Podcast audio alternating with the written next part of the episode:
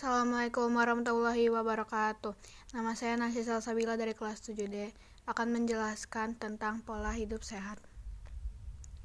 Pada dasarnya, setiap orang pasti menginginkan tubuh yang sehat, namun hal tersebut terkendala dengan beragam aktivitas yang sangat padat. Maka dari itu, hal paling penting harus kita lakukan adalah dengan menerapkan pola hidup yang sehat. Pola hidup sehat merupakan usaha dari seseorang dalam menjaga badannya supaya tetap sehat. Pola dari hidup sehat bisa dilakukan dengan menerapkan konsumsi makanan bergizi, olahraga rutin, serta istirahat yang cukup. Menurut para ahli, yaitu Dunits, upaya dalam memperdayakan anggota rumah tangga supaya sadar laku hidup sehat. Gus Irianto, sebuah praktek kebiasaan hidup bersih serta sehat dalam kehidupan sehari-hari baik pada waktu siswa berada di kelas ataupun luar kelas. Dari Suratno dan Rismiati, usaha dalam memperdayakan anggota rumah tangga dalam menyadari sekaligus terlibat ke dalam perilaku hidup yang sehat. Dari Sukijo, perilaku kesehatan pada dasarnya merupakan respon dari seseorang, organisme, kepada stimulus yang berhubungan dengan adanya rasa sakit dan juga penyakit pada sistem pelayanan kesehatan, makanan, dan juga lingkungan. Dari Kotler, gambaran dari kegiatan yang didukung dengan minat, keinginan, pikiran, dan juga interaksi dengan lingkungannya. Faktor yang mempengaruhi. Menurut tuturan dari Sunarjo R.J. 2002, jika menjaga kebersihan diri bukanlah sebuah hal yang enteng maupun mudah. Meski begitu, menjaga kebersihan bukanlah hal yang sulit ataupun sukar untuk dilakukan. Memelihara kebersihan diri secara optimal tidak mungkin bisa terwujud tanpa adanya penanaman pola sikap dari hidup bersih serta suri teladan dari orang tua maupun masyarakat sekitar. Berikut ini adalah beberapa faktor yang mempengaruhi kebersihan diri. Kebersihan hidung. Selalu menjaga kebersihan hidung juga menjadi salah satu faktor yang mempengaruhi kebersihan diri. Salah satu hal yang dapat dilakukan adalah pada saat kita bersin, sebaiknya menutupnya dengan sapu tangan. Karena ingus pada saat kita batuk, mengandung virus yang dapat menyebabkan penyakit serta mengganggu kehidupan sekitar. Kebersihan kulit. Kulit merupakan bagian terluar dari anggota badan. Terdapat banyak sekali rangsangan dari luar yang akan diterima oleh kulit terlebih dahulu. Jika kulit terhindar dari gangguan, maka orang tersebut tidak akan merasakan gatal, cacat kulit, serta akan lebih percaya diri. Salah satu dalam menjaga kebersihan kulit yang paling umum dan sederhana adalah mandi. Tips dalam menjaga kebersihan kulit dengan mandi yang baik yaitu dengan melakukannya minimal 2 kali sehari, sehingga kita tidak akan mengalami bau badan atau masalah kulit yang lain. Kebersihan telinga. Menurut pendapat dari Sunarjo R.J. 2004, bahwa telinga merupakan bagian tubuh yang menerima rangsangan berupa getaran udara ataupun suara. Dalam hal membersihkan telinga, alat yang sebaiknya dipakai yaitu pembersih lunak yang bersih, sebagai contoh adalah kain.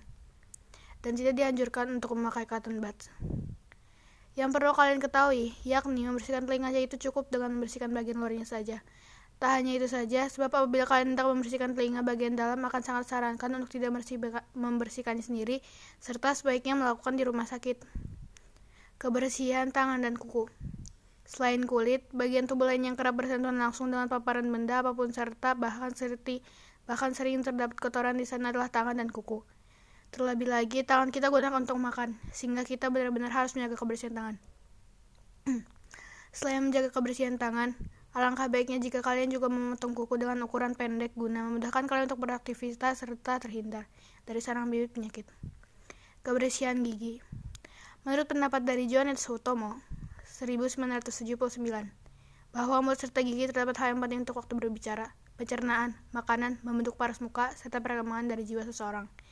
Ada pun beberapa cara untuk menjaga kebersihan mulut serta gigi, antara lain, jangan makan atau minum yang terlalu panas, periksakan gigi ke dokter secara rutin dan teratur, jangan membiasakan untuk menggigit makanan atau benda yang terlalu keras, menggosok gigi minimal 3 kali sehari.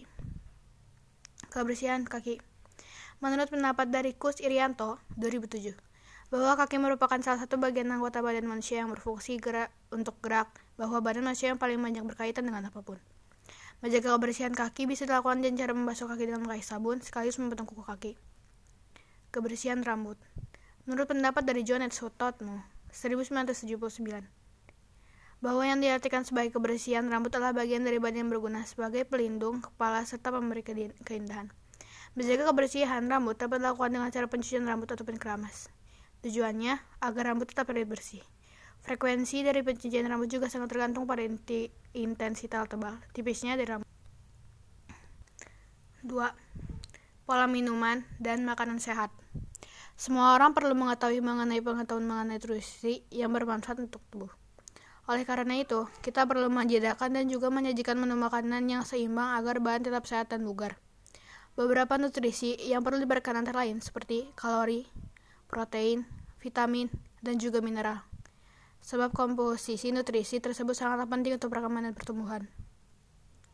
Serta ada pun pendapat dari seseorang ahli bernama Sumintarsi 2008 yang menuturkan bahwa pola makan yang sehat yaitu pola makan yang seimbang antara protein, karbohidrat, vitamin, lemak, mineral, air, serta serat makanan.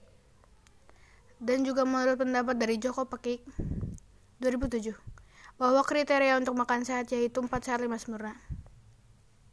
Adapun beberapa fungsi makanan untuk tubuh, antara lain, mengurangi serta mencegah rasa lapar, mengganti sel-sel yang rusak, membantu pertumbuhan badan sebagai sumber tenaga, membantu untuk penyembuhan penyakit. Pada umumnya terdapat 3 manfaat makan bagi tubuh, yang disebut sebagai triguna, yaitu sumber tenaga, karbohidrat, lemak, dan protein.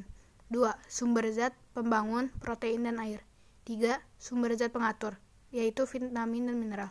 Serta pola makanan sehat tersebut juga harus dibarengi dengan kriteria makanannya sehat dan berimbang seperti cukup kuantitas, minum air 8 gelas per hari, makanan nabati, makanan segar alami, proporsional, cara masak yang benar, berkualitas, teratur dalam penyajian, sehat. 3. Pola gerak dan olahraga.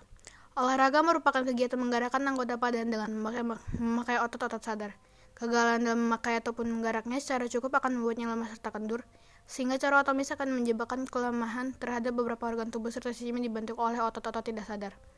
Manfaat olahraga. Memperpanjang usia harapan hidup seseorang, mengatur tonus serta menguatkan setiap organ tubuh dan juga sistem dalam tubuh. Membantu untuk menenangkan ketegangan serta membuat tidur akan terasa lebih nyenyak, melindungi adanya osteoporosis atau yang disebut pengeroposan tulang, menurunkan lemak darah, meningkatkan kolesterol baik, menurunkan kadar stres emosional, menghindarkan dari serangan jantung atau stroke, membantu untuk menghilangkan sembelit, membantu dalam pengobatan diabetes, meningkatkan daya tahan tubuh, mengurangi resistansi insulin, membantu mengendalikan kadar gula darah, menguatkan pengendalian diri, membuat pikiran menjadi segar, mengurangi rasa tertekan serta rasa cemas. 4.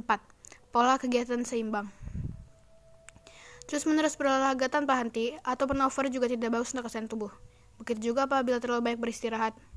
Oleh sebab itu, diperlukan adanya pola hidup yang sehat secara seimbang antara olahraga, beraktivitas, dan juga istirahat. Menurut pendapat dari Slamet dan Edi, 2010, kegiatan kehidupan dapat menyebabkan kelelahan. Supaya sembuh dari kelelahan tersebut maka perlu adanya rekreasi, istirahat, dan juga tidur. Rekreasi. Menurut pendapat dari Yohanes Sutomo, 1979, bahwa rekreasi atau recreation merupakan kesukaan atau kesenangan. Atau dalam artian lain menciptakan kembali atau mengembalikan sesuatu yang telah kurang dari atau hilang. Kegiatan tersebut dapat berupa mancing, berlibur, atau hal lainnya. Kaitan dengan kesehatan pribadi akan diperoleh kembalinya kesegaran jasmani sekaligus kesehatan mental. 2. Istirahat. Menurut pendapat dari Gus Irianto 2004, bahwa istirahat merupakan sebuah kondisi tanpa adanya kegiatan baik di dalam badan maupun pikiran. Istirahat tidak hanya untuk menggoreng kegiatan otot, tetapi juga bisa menekan ketegangan pikiran serta bermanfaat untuk menerapkan rohani. Melakukan istirahat juga tidak sembarangan, melainkan terdapat beberapa cara yang perlu untuk diperhatikan. Contoh istirahat yang bisa kalian ikuti adalah mendengarkan radio, melihat perlombaan, membaca buku, menonton televisi. 3. Tidur.